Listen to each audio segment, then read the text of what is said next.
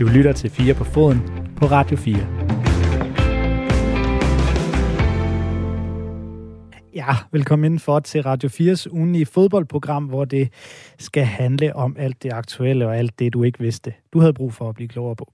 Det her det er nemlig 4 på foden, vores øh, fodboldmagasin på Radio 4. I dag der er det med mig, og jeg hedder Niklas Dein. Normalt der er det Dan Grønbæk, der sidder ved den her mikrofon, og han er tilbage igen i næste uge. Han har holdt lidt velfortjent ferie. Det her fodboldprogram, det sender jo hele to timer, så vi er på helt frem til klokken 19. Og vi har delt formatet sådan op, at det her er det, man kan kalde den aktuelle time, og i næste time, der har vi så det, vi kalder tematimen. Det er der, vi skal nørde fuldstændig igennem, og der har vi et emne, som jeg i hvert fald selv synes passer helt perfekt lige i den her uge. Det skal nemlig handle om noget, som vi alle sammen sådan har accepteret af en fast del af transferkarusellen i fodbold, men som også er et aspekt af fodboldverdenen, som de færreste af os nok sådan egentlig rigtig tænker særlig meget på. Med andre ord, så er det et tema, der passer rigtig godt til en hel times detaljer. Det skal nemlig handle om legespillere, men altså mere om det i anden time. I den her time, der skal det handle om flere forskellige historier. Det er som sagt den aktuelle time, hvor vi kommer forbi ille tilredte græsplæner, og skal vi videre til kryptovaluta, og så skal vi med sandt også forbi både Brasilien og selvfølgelig Katar. Du kan også være med hele aftenen. Skriv ind til mig på 1424. Det gør du ved at skrive en sms, som du starter med R4, laver et mellemrum, og så skriver du din besked, og den sender du altså til 1424. Det var en besked, som du starter med R4, altså stort R, og så et firetal, og mellemrum, og din besked, og du sender den til 1424, så lander den nemlig lige herinde hos mig. Det her, det er 4 på foden, Radio 4's ugenlige fodboldmagasin. Mit navn er Niklas Stein. Velkommen til. Radio 4 taler med Danmark. Vi skal starte med at komme helt ned på græstæppet. Altså dernede, hvor det hele foregår. Der, eller i hvert fald det, der nu er tilbage af den græstæppe. For efter forrige Superliga-runde, der mødtes, øh, øh eller der blev banen i Danmarks Nationalstadion, Parken, mødt af massiv kritik for den tilstand, som den var i. Der var pletter og nedslidt græs og en alt for dårlig beskaffenhed alt i alt. Det lød altså kritikpunkterne fra både fans og eksperter efterfølgende. Og det er ofte noget, som fylder, når vi ser sådan en rigtig træls bane på øh, allerhøjeste niveau, som Superligaen selvfølgelig er herhjemme. Og så slipper vi det lidt igen, men nu skal vi altså holde fast i det, for det er, hvad det skal handle om i dagens første indslag af de næste 10 minutters tid. Vi skal have perspektiv fra dem, som har ansvaret for banerne, og for at de står snor lige. Så med i programmet, der har jeg nu Carsten Påske. Han er formand for Groundsman Association Danmark.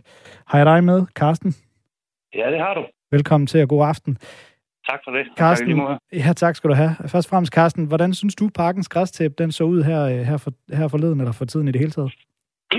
Jamen nu øh, så jeg selvfølgelig kampen den anden dag, øh, og hørt den kritik, og har læst om den kritik, der har været.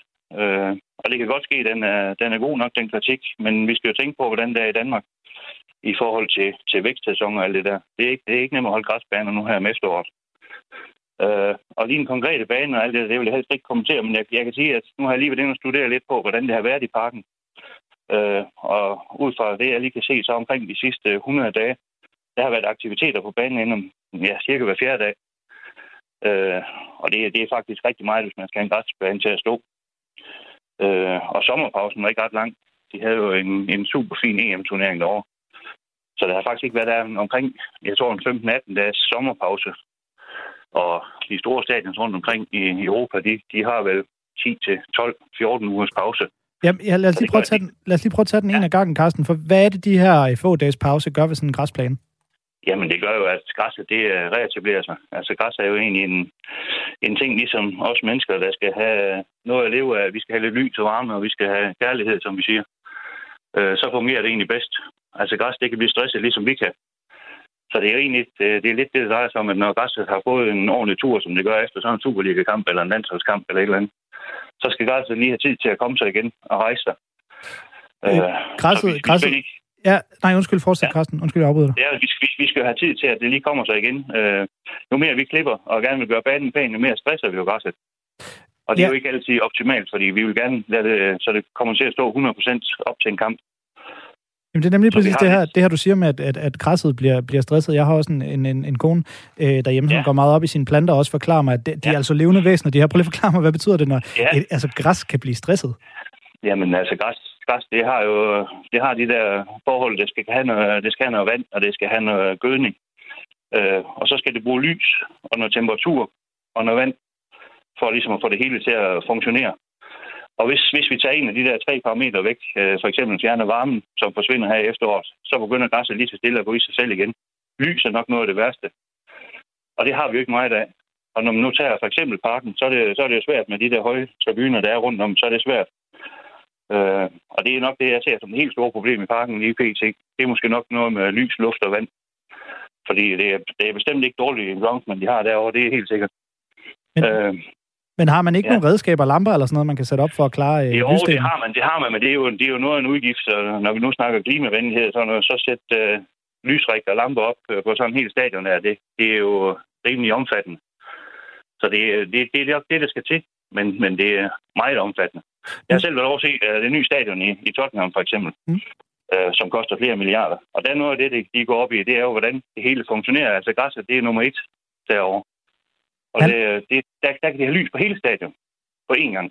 Mm. Og jeg tror, hvis jeg, hvis jeg tænker højt, så tænker jeg, at Daniel i parken kan måske have måske et målfelt, kunne jeg forestille mig, han kan dække af på én gang. Så det, det, han har ikke optimalt forhold, hvad så når det angår. Er det, er det så penge, alt i alt, det kommer ned til? Ja, det er det måske i sidste ende. Øh, Udover det, så er det nok også, øh, som man siger, stress. Fordi kampe eller træning hver fjerde dag, det duer heller ikke. Der, må man også, øh, der skal man nok gå ind og vælge.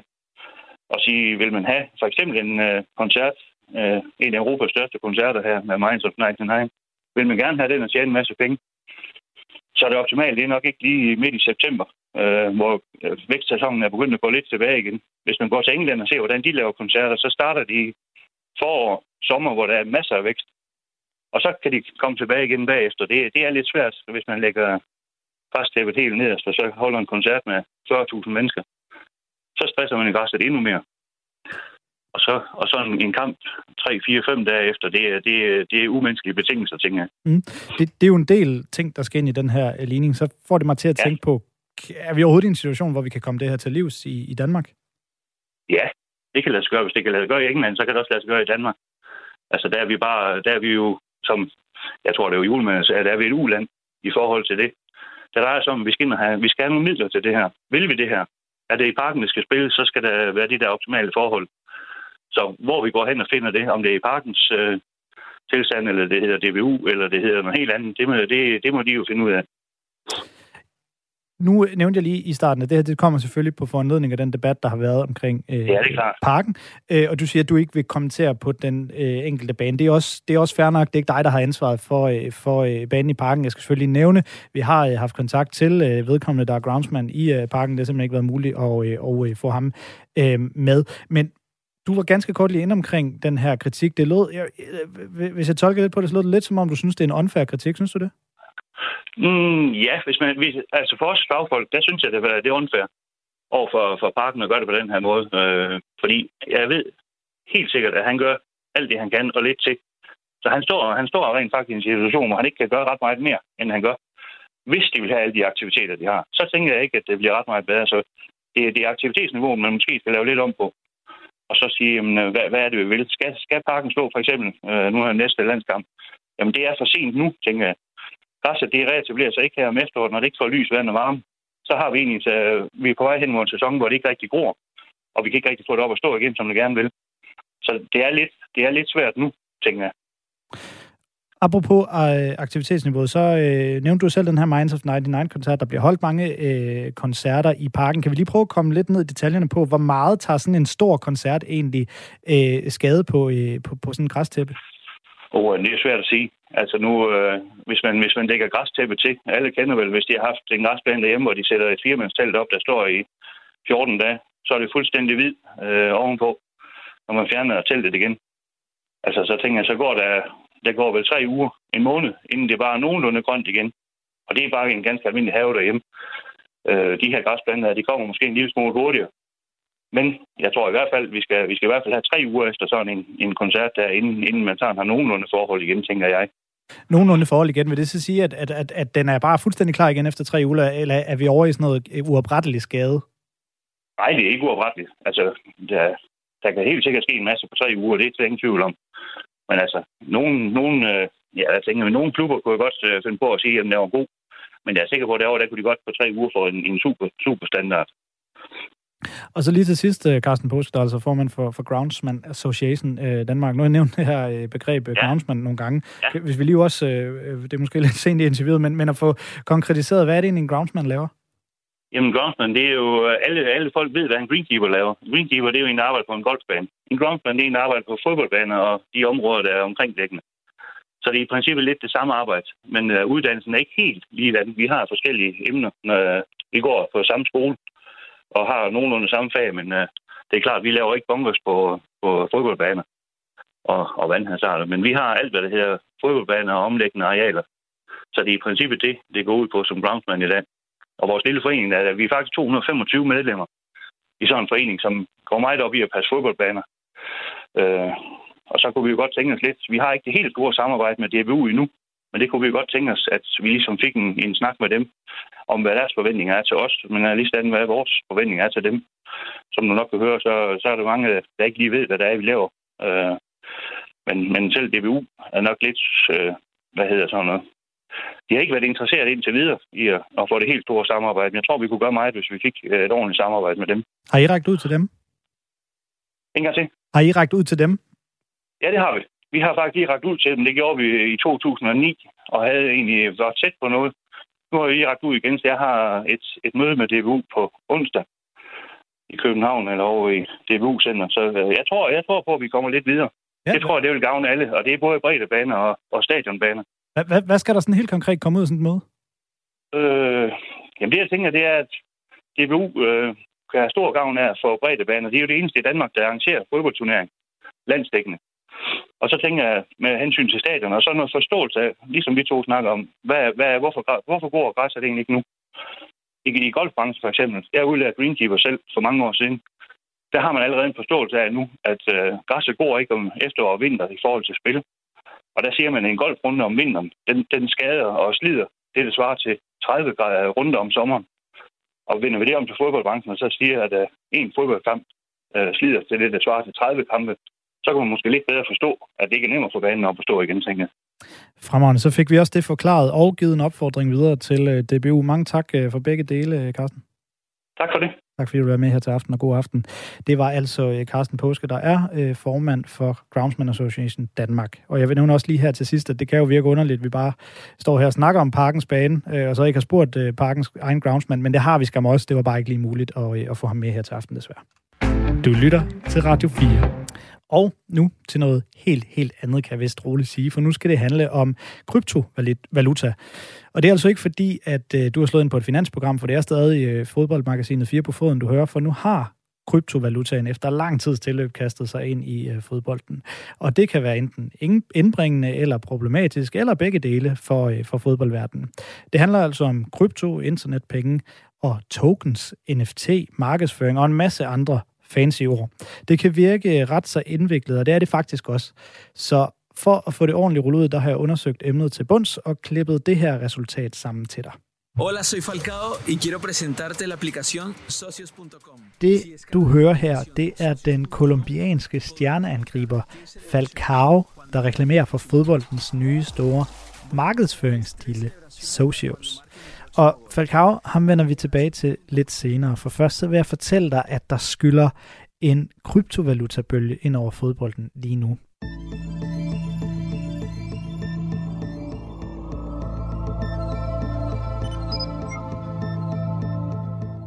Det handler ikke om bitcoin, som du måske kender, men om fan tokens og NFT'er. Og så er jeg nok allerede ved at have tabt dig, for det er lidt indviklet.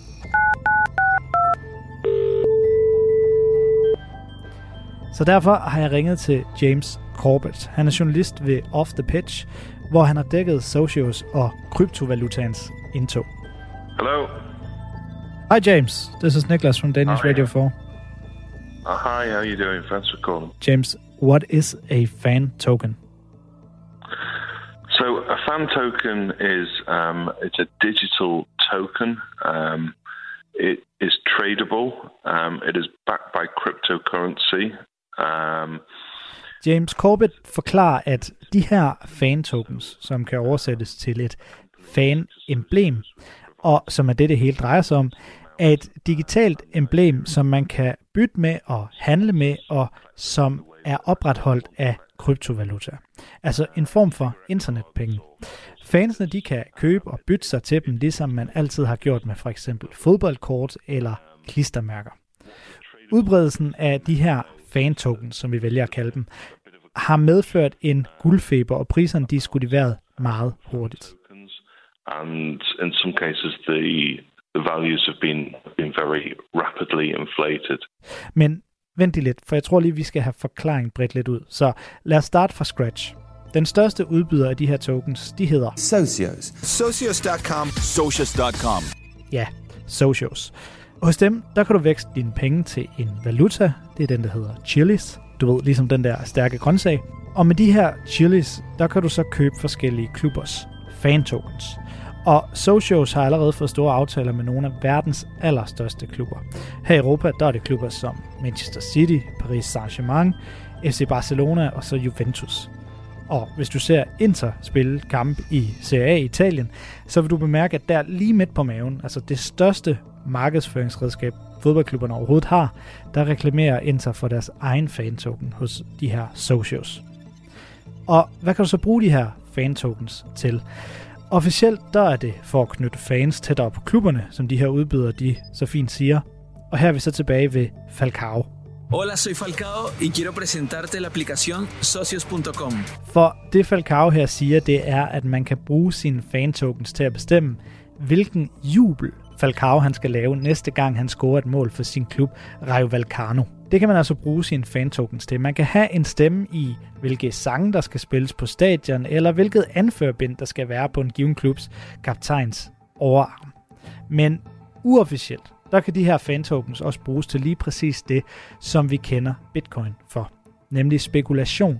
For som enhver anden kryptovaluta, der stiger og falder fan-tokens i værdi, og det har bragt spekulanter ombord, som en form for fodboldaktiespekulanter. Men Socios de er ikke den eneste spiller på det her marked. I Tyrkiet der har storklubben Fenerbahce en fan-token hos en anden udbyder. Det har faktisk ført til, at den ellers så gældsplade klub har vendt røde tal til sorte tal i det seneste årsregnskab, de er kommet med. Og det samme det er så sket hos en anden tyrkisk storklub, Galatasaray, der så er i stald hos netop Socios. Um, it's it's it's it's the principal one in terms of of fan tokens. Um, there are providers of what are called NFTs, which is non-fungible um, tokens. Um, and Og socials, de er de største, når det kommer til de her fan tokens. Men så er det også det, der hedder NFT, eller non-fungible tokens, som de helt præcis hedder. Men vi holder os lige til at kalde dem for NFT. Det er endnu en form for digitalt samlerværk. Det kan være en fodboldscoring, der er blevet til et lille digitalt tv-klip, som man så kan købe, samle på og bytte sig til. Den gren, den mangler for alvor når helt til Europa, men de her NFT'er er allerede en stor ting i USA, og det er, når det kommer til særlig basketball. Man har set, at de er blevet handlet for op mod flere millioner dollars på nettet. Armbevægelserne og ambitionerne, de er store, og det fik James Corbett at mærke, da han interviewede Socios-direktøren Alexandre Dreyfus, en fransk internet-iværksætter, der oprindeligt skabte sig et navn med projekter inden for online gambling-verdenen, og nu har han så kastet sig over sport. Uh, Alexander's incredibly charismatic. Um, he's a brilliant salesman. Uh, what does he hope to get out of it? I mean, this is my personal opinion. Alexander Dreyfus er en karismatisk salgsmand. Corbett fik det ud af interviewet, at fantokens først og fremmest er et markedsføringsredskab. Og Corbett han indrømmer selv, at han ikke selv forstår kryptovaluta sådan helt ned i detaljen, og han forstår derfor heller ikke, jamen, hvorfor man vil samle en fantoken og NFT. Men som han siger, jeg forstår heller ikke nødvendigvis, hvorfor folk samler på gamle billetter eller kampprogrammer. personally understand cryptocurrencies. I I don't see why why you would unless you want why you would buy them unless you wanted to speculate. Um, and I don't really understand the relevance of fan tokens or NFTs. But then I don't particularly understand why somebody would want to collect old ticket stubs or football programs. You know, it's just it's just the latest incarnation of that. Så er det her alt sammen bare en moderne udgave af det, vi kender som samlermani? Ikke helt, for kritikken, som har fulgt med udbredelsen af de her fan-tokens og kryptovaluta, de handler om rammerne og forbrugernes sikkerhed. Så jeg spørger James Corbett, om alt det her er reguleret. No. No. Um, I, I look, there are moves by the Federal Reserve. Og nej, det er det ikke lyder det prompte. Den amerikanske centralbank har tidligere advaret mod visse former for kryptovaluta, men her er socios og de fantokens, vi ser i fodbold, altså ikke blandt, skal jeg lige huske at sige. Men den manglende regulering, det er altså noget, der fører kritik med sig. About certain cryptocurrencies, not not not so much emphasize Chile's, which is the socios one, but others which are linked to sporting sporting token products. Um, they've they've issued warnings against against trading in those, and that people who um, invest in them risk risk losing everything. Og så er der jo tallene, altså hele den økonomi, der ligger bag. For selvfølgelig kaster selve fodboldklubberne sig ikke ud i det her, hvis de ikke ser en forretningsmodel. Yeah, it's massive, and you know, I, I suppose, I suppose I first viewed it with a moralistic stance, um, and I was I was talking to a very senior banker. Um, Økonomien er kæmpestor, siger James Corbett, og fortæller, at han for nylig snakkede med en højtstående bankmand, der tog det, som Corbett kalder for en meget amerikansk indgang til tingene. Altså, hør her, det er bare endnu en måde at tjene penge på. Klubberne kommer til at tjene på det, så det er jo fint alt sammen. Men som Corbett siger, kan det ende med, at almindelige fans mister penge. the stand to lose a lot of money. So you know there is a lot of money there, um, but it's you know it's it's it's entirely unregulated. It's very speculative, and um, I rather suspect that it's it's it's it's it's going to blow up one day. Corbett opsummerer altså, at det handler om mange penge, men alt det er ureguleret og spekulativt. Og faren den er altså, at fodboldens kryptoeventyr går op i røg en dag.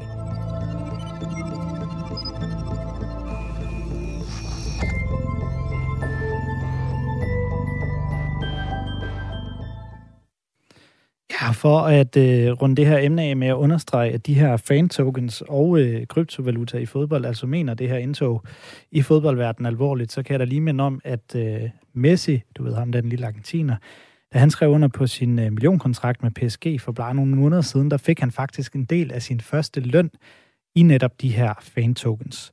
PSG, de er nemlig øh, også nævnt som et af de hold, der har skrevet øh, en stor øh, kontrakt med før omtalte Socios. Det var faktisk Socios selv, der løftede sløret for øh, den betaling her til Messi, men der er så ikke nogen tal offentliggjort, så i princippet skal det lige med, der kan Messi jo faktisk have fået alt for, hvad der svarer til et par kroner, og så til de her mere end 100 millioner kroner, som hans underskrift med øh, PSG den indbragt tilbage i august. Det øh, understreger nok engang, at fodboldens nye kryptovenner, de kan være alt fra et klogt, fix lille markedsføringsprodukt, og så til et luftkastel. Det må tiden vise.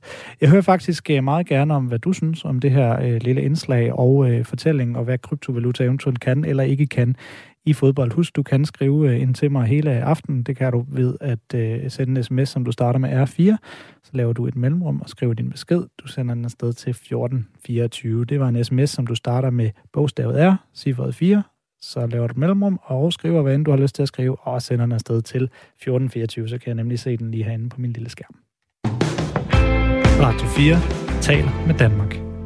Og så går vi videre til næste emne, og jeg tror, nu skal jeg lige tjekke, om vi har vores næste gæst med, det tror jeg, vi har her, så synes jeg, det skal handle om Brasilien.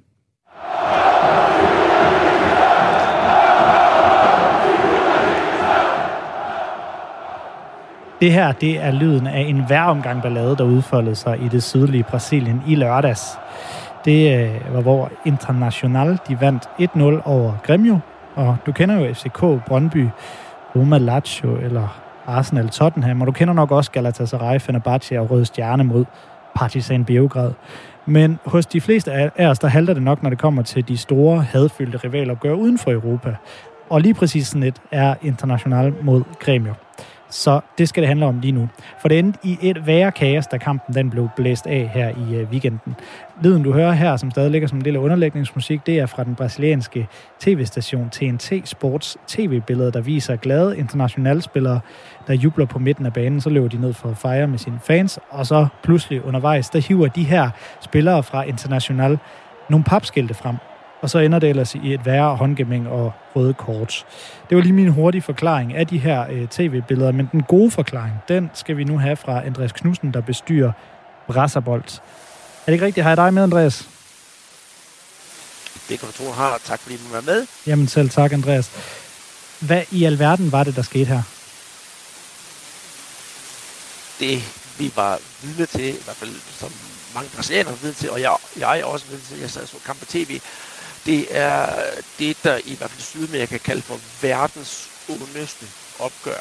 Det er et opgør mellem to giganter i brasiliansk fodbold. Den ene er Grêmio, og den anden er Internacional, som begge ligger i øh, den største by i Sydbrasilien, som hedder Porto Alegre. Det er en by med, altså selve byen har cirka 1,4 millioner indbyggere, men hvis man tager forstederne med, så ryger vi næsten op på 4 eller 5 millioner indbyggere.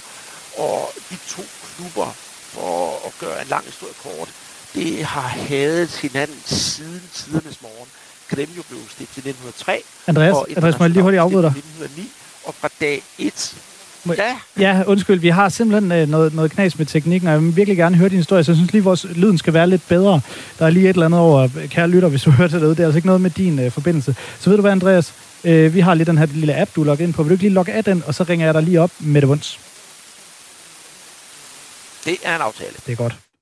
Og alt imens, så finder jeg lige Andreas Knudsens nummer frem her. Det er altså Andreas Knudsen, der bestyrer øh, Brasserbold, som er øh, blandt andet en, øh, en øh, øh, Facebook-side og en podcast. Og jeg følger altså med, jeg ved, at Andreas blandt andet øh, taler øh, flydende øh, portugisisk, derfor har han altså nemt ved at følge med i, hvad der er, der sker dernede. Og det vi snakker om lige nu, det er altså øh, kampen, rivalopgøret mellem øh, International og Gremio, der øh, spillede her i weekenden i lørdags, der endte i et større slagsmål, øh, og øh, muligvis en ret ærgerlig situation for øh, Gremio, som, øh, som nu ligger nede i bunden af rækken. Og nu prøver jeg lige at tjekke, om vi så småt har Andreas Knudsen med. Det har vi ikke. Jeg prøver igen. Hallo? Jeg er der stadig med på den anden forbindelse, Andreas. Jeg skal ja, lige, ja, ja. Jeg skal, jeg, skal lige, jeg skal lige bede dig om at øh, lukke ned for appen her, så jeg kan ringe dig op. Jeg har lige prøvet at ringe dig op. Det er live-tv for fulde gardiner, det her. Øh, jeg skal lige bede dig om at logge ud af den her app, for ellers kan jeg ikke øh, ringe til dig. Så jeg prøver lige det er at... Det er godt, Andreas. Og så fortæller jeg lige endnu en gang, at det altså er Andreas Knudsen, jeg prøver at øh, få fat i. Vi har lidt bøvl med, jeg har sådan en fin lille app, øh, som gør, at lyden er øh, meget bedre, og det er den så åbenbart ikke øh, lige i dag. Så derfor så øh, synes jeg, vi skal tage, øh, tage til rette med en god gammeldags telefonforbindelse og Andreas med på den, så han kan fortælle os, hvad i alverden det var, der foregik i det sydlige Brasilien her i, her i weekenden, hvor Gremio de spillede mod, øh, øh, mod International, og hvor at, øh, jeg gentager lige, øh, International vandt 1-0, og så øh, efterfølgende så, øh, så øh, brød der altså slåskamp ud, og der var de her internationale spillere, som hævde nogle papskilte frem og gik ned til deres tilskuere og viste dem, og så brød helvede for alvor løs. Og det er altså det, som jeg tror, vi nu endelig skal snakke ordentligt om. Hej, er der med igen, Andreas? Det håber jeg. Og så øh, er kvaliteten jo så blevet lidt dårligere. Men så må I jo bare forestille jer, at øh, i stedet for at jeg sidder cirka 30 km fra dig, du sidder i Aarhus til Randers, så må I tro på, at jeg sidder nede i Brasilien i Porto Alegre og rapporterer direkte derfra. Måske det giver sådan lidt mere autenticitet. Ja, jeg, jeg ved ikke helt, om jeg tror på det, Andreas, men lyd, lyden er i hvert fald meget bedre, så ved du hvad, jeg synes, vi skal starte for, for ny. Jeg fortalte, jeg, jeg fortalte om det her, øh, det her scenarie, der udfoldede sig i, i, i Brasilien, da International spillede mod, mod Gremio, og International de vandt 1-0, og det her er altså et rivalopgør. Det hele endte i et større slagsmål, og nogle papskilte, der blev reddet, øh, reddet frem og alt muligt. Alt det skal vi ned i, men, men først og fremmest, Andreas, hvad alverden var det, der skete i øh, Brasilien? Ja, i, i, i selve den her kamp, det handlede om, at Inter og Gremio er jo ærkerivaler, og det har de altså været siden øh, deres første kamp tilbage i 1909. Og hver gang de mødes, så er der garanti for, jeg vil ikke sige, det er garanti for slagsmål, men der er altså garanti for et eller andet uventet sker. Og det skete jo som sagt også i, i denne her kamp, hvor Gremio PT ligger og, og, og raster rundt ned i bunden af den brasilianske liga med øh, nedrykning, mens International tage, kan man sige, teten og kigge opad mod de her øh, legendariske pladser, som giver adgang til Copa Libertadores i, i, i, i top 6 i Brasilien. Og da kampen den var, var, var slut, så fejrede de her international øh, spiller de her fejrede kamp, som om de simpelthen havde vundet øh, et, et mindre mesterskab. Dels fordi de havde vundet over Gremio, deres ærgerivaler, i det opgør, som faktisk til daglig kan Grenau.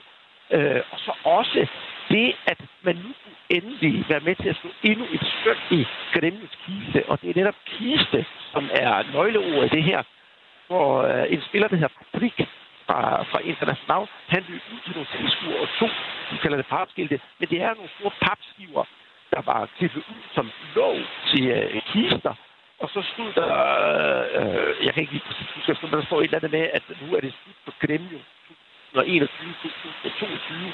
Det er ligesom det skulle være et for Og den blev øh, Patrick og, øh, jeg mener også, deres reservemålmand, eller målmand, blev rundt med de her skilte på banen. Og da Gremio spillere så de der skilte, så tog fanden med dem, og så løb de ind, og så startede den her tumult, som desværre på mange punkter er kendetegnet ved, øh, ved Grenau. Og det endte så med, at der blev to røde kort, et til hvert hold. Og hvis der ikke er rødt kort i en Grenau, så har det ikke været et ordentligt opgør mellem de her to hold i det sydlige Brasilien, og det er altså for godt over.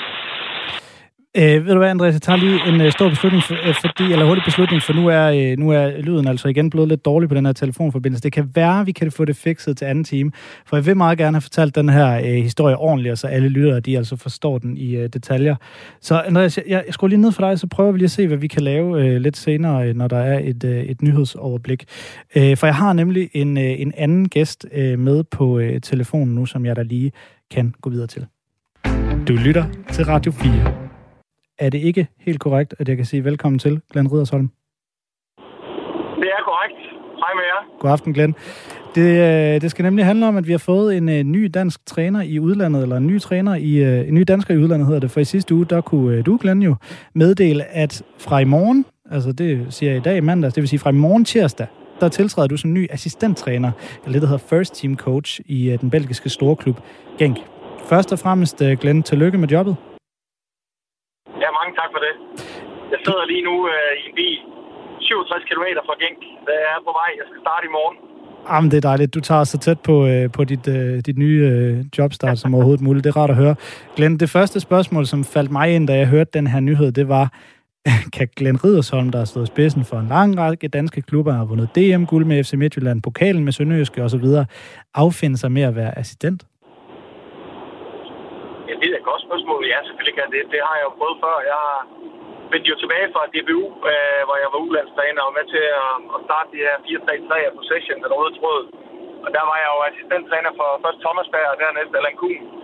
Så øh, jeg har jo stort set prøvet alle, alle mulige jobbeskrivelser inden for fodboldverdenen. Så på den måde, så, øh, så har jeg ingen problemer med det. Og samtidig så må jeg også indrømme, at jeg savner øh, at være, øh, hvad kan man sige, øh, på banen, og jeg savner at være øh, mere involveret, øh, end man er, når man er cheftræner. Det er øh, fordi, tror jeg, at jeg har den her mangeårige baggrund også fra talentudvikling, så jeg savner at være øh, komme tættere på spillet og detaljen og, og udvikling. Øh, det er man også som cheftræner, men man er det i højere grad, når man ikke er cheftræner. Der er der også mange andre opgaver, så det glæder mig til, og så synes jeg samtidig, at det er en god mulighed for mig at, at starte i en klub, som har en klar og tydelig strategi. Jeg har jo i mange år ikke været skjult på, at jeg gerne vil til udlandet, men det har været svært at finde det rigtige øh, projekt, og øh, det synes jeg, jeg har fået nu. Og øh, så skal det jo heller ikke øh, lægge skjult på, at vi er danskere, og vi, øh, det er ikke nemt at, at få et job i udlandet, og derfor så øh, har det også været en, øh, en øh, mangeårig kamp at, at finde det rigtige steder at være. Ja, ja, for Glenn, det er jo ingen hemmelighed, at du i længere tid gerne har ville prøve dig af i udlandet. Så hvordan kom den her aftale så i, så i stand? Jamen, øh, ofte så er det jo øh, forbindelser i fodboldverdenen, hvor man har nogle relationer, og øh, jeg, jeg har haft en, en kontakt over, over, over en, over en altså en meget, meget lang periode af flere om, og, og hvad kan man sige, øh, omstændigheder øh, helt tilbage fra, øh, da jeg startede som cheftræner. Og øh, nu var timingen den rette, rette for mig, øh, også fordi jeg gik øh, har en, en masse af de tanker og idéer, som øh, ligger rigtig godt op af mange af de ting, jeg brænder for. Jeg har aldrig skjult på, at jeg er en projekttræner, og Genk øh, øh, minder på mange måder om øh, startede min chefstrænergærning i FC Midtjylland, eller startede som assistent. Det er, det er en klub, der, der gerne vil spille med helt fremme, men som samtidig også øh, vil udvikle talenter.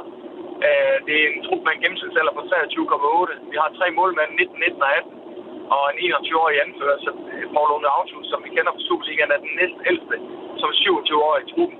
Så det er, det, det er virkelig et interessant sted. Samtidig har man et akademi, hvor, øh, hvor jeg også er tiltænkt at skal ind og, og arbejde lidt med, med, øh, med spillestilen og med filosofien der, hvor blandt andet Kevin De Bruyne og en, en Courtois kommer fra. Så det er, det er, jeg glæder mig virkelig meget til at komme i gang i morgen.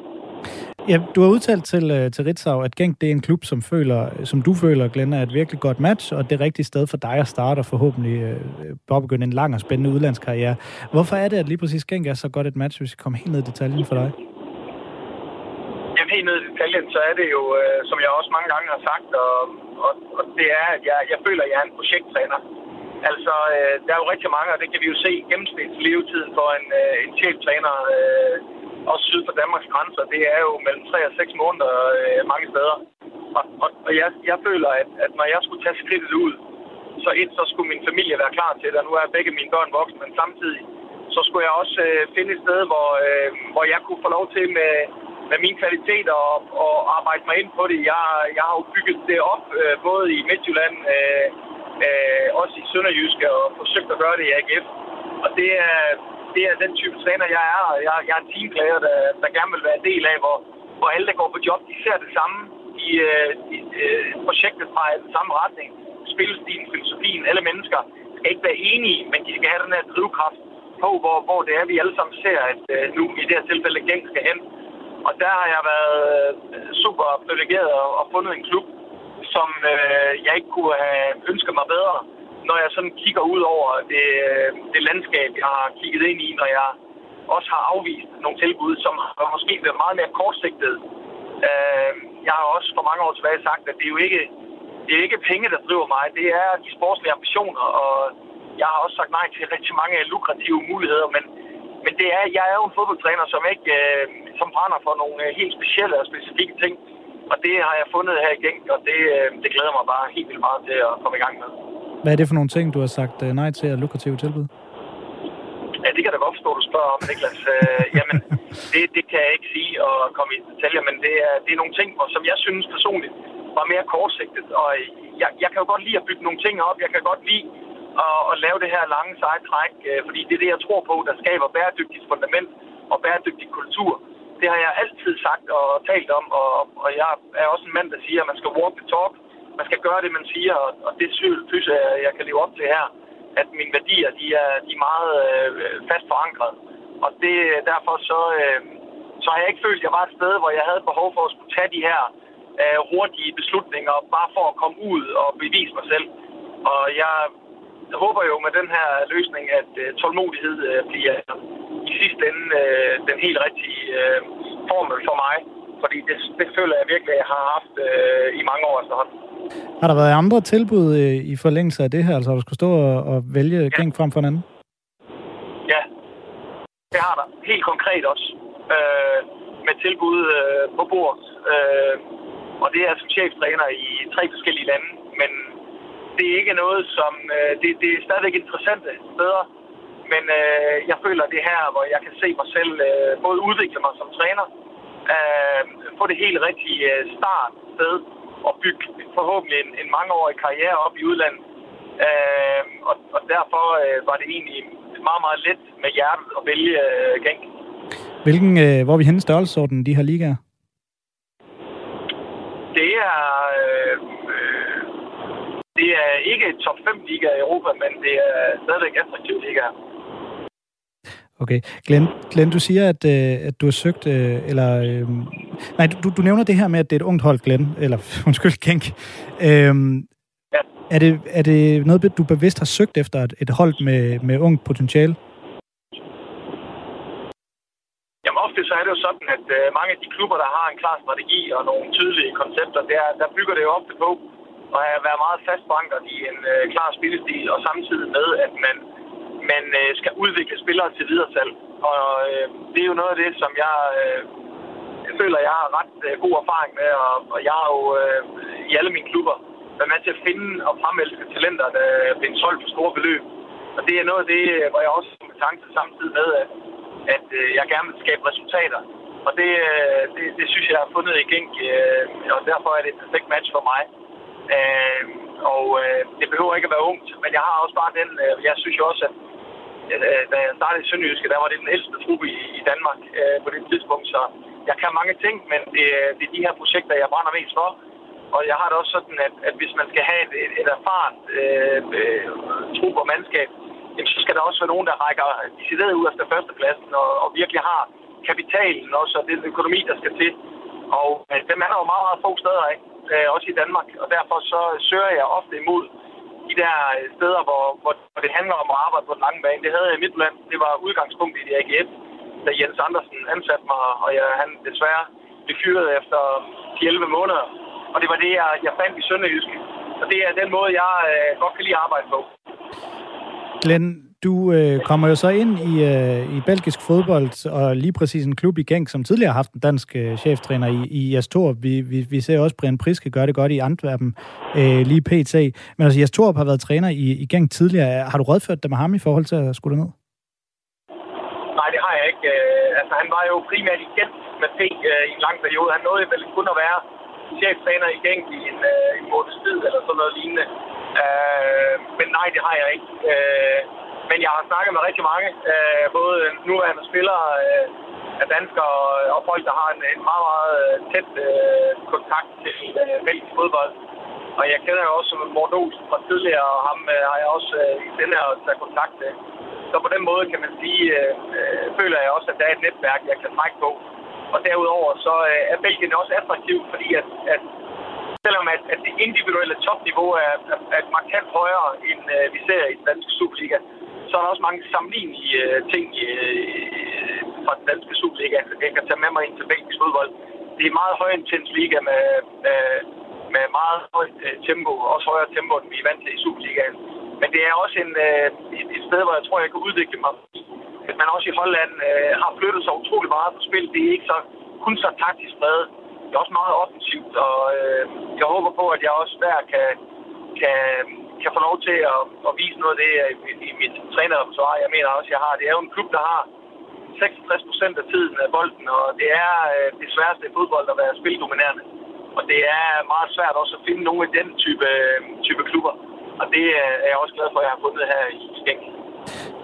Glenn, øh, jeg og dansk, dansk fodboldfans i det hele taget kender dig som en meget ambitiøs mand, og jeg kan også høre dig sige sådan lidt, jeg ja, en gang mellem linjerne, at du kan bruge Genk som et, som et, et springbræt til noget større. Hvad er egentlig din ambition på den længere, sådan, længere øh, sigt? Ja, min ambition det er at være øh, en meget, meget dygtig ansat i Genk, og kan være med til at gøre en forskel sammen med John van der Brom og, og øh, hele den organisation, øh, jeg kommer ned til, som er topprofessionel på meget, meget højt niveau. Øh, og så må vi se, hvad der, hvad, der, hvad der sker, fordi det har fodbolden i mange år lært mig, at man kan ikke spå om, øh, om fremtiden. Man er nødt til at være i nu, nu og, og det er min primære opgave lige her nu. Og så ved jeg, at øh, hvis jeg gør et ordentligt stykke arbejde med de mange dygtige kollegaer, jeg bliver omgivet af, jamen så øh, håber jeg på, at, at jeg som dansker kan etablere mig i udlandet. Fordi vi, vi har svært ved at have danskere, der, der er ude i, i mange år. Og det håber jeg selvfølgelig på, at jeg i hvert fald kan etablere mig over, øh, over, over flere sæsoner i, øh, i Europa. Øh, det, øh, det er i hvert fald et, et, et stort mål, jeg har. Og så til sidst, Glenn, kan du love mig, at vi ikke kommer til at se dig i Danmark de næste 10 år så? De næste hvad? 10 år. Nej, ja, det kan jeg ikke love dig. Fordi at øh, fodboldens verden er øh, uansagelig. Det er helt umuligt at give nogle garantier. Men jeg kan sige, at øh, jeg gerne vil være ude i flere år. Jeg er nysgerrig på, øh, på, øh, på spillet. Jeg er nysgerrig på at lade mig inspirere øh, i andre kulturer, i andre spilstil. Så har jeg aldrig skjult på, at øh, jeg elsker Superligaen. Superligaen har givet mig utrolig meget. Øh, og jeg håber måske en dag også at kan komme hjem igen og kan give Superligaen enten øh, sidelinjen eller i en anden rolle. Og jeg har også været glad for, for min opgave, øh, jeg har haft øh, hos øh, TV3 Sport her. Så Superligaen øh, har en helt speciel plads i mit hjerte, men øh, lige nu her, der, der kigger jeg ud øh, ja, forløbig øh, til belgisk fodbold. Fremragende, Glenn, det synes jeg, du skal, have, du skal have arbejdsro til at gøre nu. Tusind tak, fordi du lige vil give os en, øh, en ja, lille tiltrædelsesinterview øh, på vejen ned mod Genk. Hvor tæt er du kommet på, øh, på byen nu, mens vi har snakket? Ja, lige nu har jeg 46 km til Genk, der er lidt tæt, men øh, det går. Jeg startede klokken 9 i morges i Ebtoft, så det er gået stille og roligt nedad. Jeg har hørt en masse podcast også fra fire fod, så Sådan. jeg glæder mig over at være med. Ja, det er godt. Det er godt. Godt, Glenn. Tak for det. God tur og kør forsigtigt. Tak selv, og fortsat god udsendelse. Tak skal du have. Du lytter til Radio 4. Yes, således altså fik uh, lykkedes det os at fange Glenn Riddersholm, der er på vej til Genk, hvor han altså i morgen starter som assistenttræner i den belgiske storklub.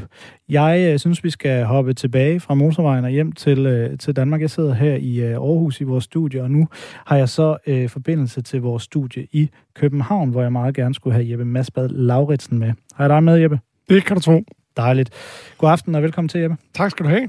Det, vi skal snakke om nu, det handler jo om... Øh, ja, øh, den gode Glenn, jeg tror ikke, han bliver ked af at sige, en, en noget større øh, fodboldprofil, nemlig øh, David Beckham. Det er jo sådan, at han har øh, skrevet en stor øh, aftale, og meget omtalt aftale med Katar. David Beckham skal nemlig være den store, øh, det store pæne ansigt for, øh, for VM-slutrunden, der jo skal afholdes til næste år i Katar i øh, november og december 2022. Og øh, Jeppe, det ved jeg, du har nogle øh, fine øh, pointer omkring, fordi, øh, jeg skal måske lige præsentere dig ordentligt, du er, hvad hedder det, øhm, øh, sponsorekspert og partner i konsulentfirmaet firmaet 452. Jeg har læst en artikel, hvor du står citeret i på advokatfirmaet Dal Law, der blandt andet handler om noget, der hedder morality klausuler. Det skal vi lidt mere ind i om lidt, for jeg synes faktisk, det er et ret interessant øh, perspektiv af hele den her øh, om, hvad hedder det, aftale, som Beckham har lavet. Men først skal jeg lige forklare, at han har fået øh, David Beckham en masse kritik, øh, fordi han blandt andet har, øh, jeg tror, han er, han er blandt andet også, øh, hvad hedder det, øh, ansigt for, for UNICEF, og har talt meget om menneskerettigheder osv., og også et, et, øh, et pride, altså sådan et LGBT-ikon, øh, David Beckham. Så han har fået meget, øh, og det er jo selvfølgelig nogle ting, som de får meget kritik af nede i Katar. Det er noget, de ikke vægter særlig højt, tror jeg godt, vi kan sige. Så han har fået meget kritik for. Øhm, og det er det, jeg godt kunne tænke dig at høre lidt, øh, lidt omkring, øh, Jeppe, her. For først og fremmest, kommer det her til at have nogle konsekvenser for, øh, for David Beckham og hans sådan øh, brand, hvis man kan sige sådan? Jamen, det er jo det er jo det, vi kommer til at finde ud af øh, med tiden. Altså, det, det, der er rigtig spændende ved den her aftale, det er jo, at enhver kan se, at man selvfølgelig kan lade sig friste nogle penge. Der kan man sige, at David Beckham de mange penge i forvejen, så han, han er nok ikke afhængig af dem. Øhm, og samtidig så kan alle jo også se, at det er at stikke hånden ind i et, i et vepsebo, ikke? Og når man så ved, øh, hvor, hvor dygtig øh, en forretningsmand David Beckham er, og hvor kompetent et øh, hold af rådgiver, han har omkring sig, så, så begynder man simpelthen at sige, at det, det, det kan ikke, altså Beckham er ikke så, øh, så dum, at han bare hopper ud i det her med begge ben for, for at tjene en hel masse penge. Men han er jo stor fortaler for, for blandt andet LGBT-rettigheder. Da han spillede, øh, der blev han også sådan, som, som jeg sagde, nærmest fremhævet som sådan et, et, et pride-ikon. Mm-hmm. Hvordan stemmer det ens med den her beslutning overhovedet? Jamen altså, øh, en af, en af de ting, der har, der har været fremme allerede, vi ved ikke så meget om aftalen endnu, for den er jo ikke officielt øh, lanceret, men, øh, men, men det, man kunne begynde at tænke i, det var om David Beckham, altså han må jo et eller andet sted tro på, at han kan gå ud og få, få ændret synet på, på Katar, og, og måske endda også tro på, at han med sin tilstedeværelse og arbejde kan ændre på nogle ting. Og noget af det første, der er blevet nævnt, når vi taler konkret i forhold til eh, LGTB+, det er jo, at han, øh, at han formentlig, når, når aftalen bliver lanceret, også vil lancere, at han har sikret rettighederne til, at man må flage med regnbueflag på stadion øh, under VM-slutrunden. Øh, og så kan man spekulere en masse i, hvordan vil han nu sikre, at det her kan blive opretholdt osv. Men, men det åbner for nogle øh, spændende spekulationer om, at han måske har x antal ting skrevet ind i den her aftale, som han så allerede nu ved, at han sådan øh, over tid kan dosere og sige, se, nu er det her blevet ændret på grund af min øh, tilstedeværelse, nu er det her blevet ændret, nu er det her blevet ændret. Øhm, og, og er det tilfældet, og, og kan han gøre det øh, klogt og fornuftigt, så, så kan det jo ende med at, at blive et plus på hans, øh, på hans personlige brand og så videre. Men, men det er klart, at lige nu så sidder mange og siger, altså, at der er et godt stykke fra, fra UNICEF og LGBT plus til, til Katar. Ja, og det du lige nævner her, det, det får mig til at tænke på, om det ikke er det her øh, begreb morality-klausul, øh, øh, som jeg var inde på øh, øh tidligere. Øh, kan du lige forklare, hvad det går ud på?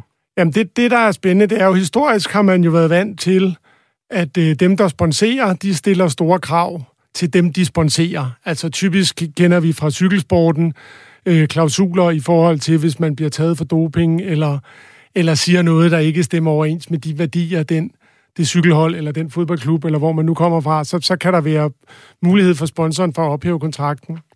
Men her øh, af, af den store spekulation jo, om man er begyndt at se noget den anden vej, så det er den, der er blevet sponsoreret, altså David Beckham, som har skrevet en eller anden morality-klausul ind i forhold til, til dem, der sponsorer ham.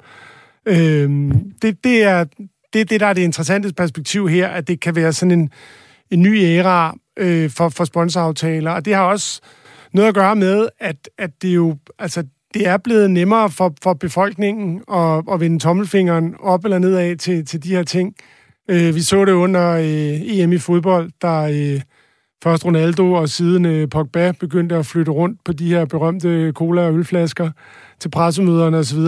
Altså, når de der ting sker, så kan, øh, så kan forbrugerne lynhurtigt via so- social media osv. Øh, gå ind og fortælle, om de synes, det var godt eller skidt. Og i, øh, i Pogbas tilfælde med, med den Heineken-øl, øh, godt nok i sådan en 0% alkohol, han fjernede, der, øh, der havde det jo den lynhurtige konsekvens, at Heineken besluttede, at de her øl skulle ikke stå på, på, på de her øh, øh podier længere. Men og øh, det skal lige siges, det er jo selvfølgelig nu lige for lyden, når vi tager den her snak mm. ud fra, fordi ja. øh, som, som du siger, øh, aftalen mellem Beckham og Qatar er ikke endelig bekræftet endnu, mm. og det er også kun for lyden af det her med, at han, han, han skulle have, have indført sådan en klausul, øh, mm. hvor han også stiller krav den anden vej til Qatar. Men vil det, vil det sige, at Øh, og det ved jeg ikke, om der er præcedens for tidligere, men, men at hvis nu Qatar ikke holder et eventuelt løfte, jamen så kan øh, Beckham gå ind og sige, øh, den her aftale, den øh, river vi over, men jeg beholder mit honorar.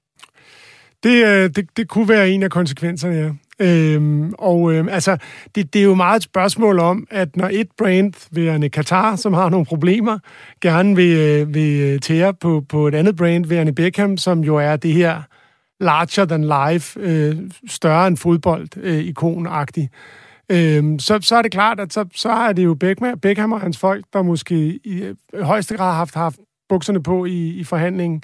Øhm, og så har de måske i højere grad kunne diktere, hvad der skal stå i den her aftale. Ikke? Øhm, så, så jo, jeg tror, jeg tror Beckham, altså også når man, når man har fulgt ham i mange år, også sådan kommercielt, så, så er han simpelthen for klog til at kaste sig ud i det her, med mindre der ligger en, en virkelig skarp plan bagved.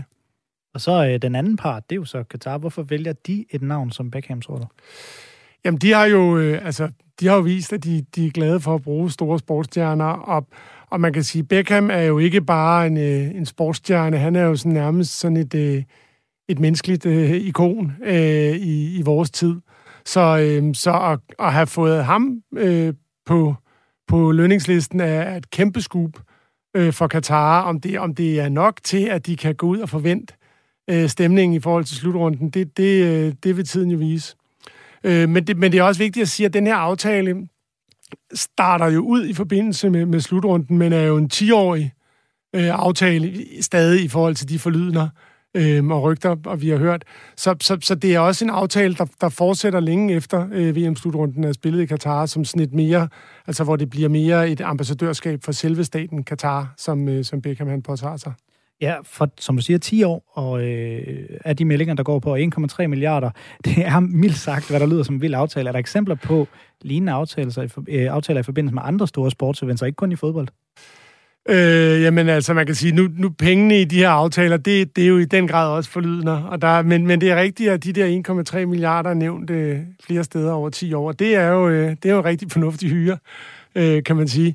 Øhm, det, det er jo ikke nyt, at, at slutrunder bruger sådan ambassadører. Øh, vores egen øh, Peter Smeichel var jo øh, øh, en eller anden form for, for goodwill-ambassadør for VM i, øh, i Rusland i, i 18. Øhm, og man, man kender jo også andre, men, men, men det er jo noget med, at nogle folk, som, øh, som dels har nogle, nogle værdier og en stemme og et netværk, øh, og så selvfølgelig de her øh, digitale platform. Øh, jeg tjekkede lige inden vi gik i gang her. David Beckham, han har alene på Facebook 56 millioner følgere. Så, så han kan jo gå ud og adressere nogle ting og få dem ud øh, til, til den målgruppe, som jo også øh, formentlig stemmer godt overens med dem, der vil se fodbold-VM, øh, når, det, når det kommer dertil. Ikke? Præcis, og vi, vi, øh, så får vi at se, hvordan det kommer til at spænde af. Nu skal vi altså først lige øh, vente på, at den aftale, den bliver endelig offentliggjort, og så eventuelt, om vi får lov at se, om der er de her ja, morality-klausuler. Øh, øh, nævnte jeg det selv, at det, det kunne hedde sådan noget. I hvert fald mange tak for lige at sætte os ind i det her, øh, Jeppe Masbad Lauritsen. Det var så lidt. Som altså er øh, sponsorekspert og partner i konsulentfirmaet 452 hedder det. Du lytter til Radio 4. Vi er så småt ved at være øh, færdige med første time af 4 på fod, men vi har heldigvis en rigtig nørdet anden time klar til dig lige over på den anden side af et nyhedsoverblik. Du kan jo bruge øh, pausen på at skrive en sms. Det gør du ved at skrive R4 mellemrum din besked afsted til 1424. Nu skal du have nyheder.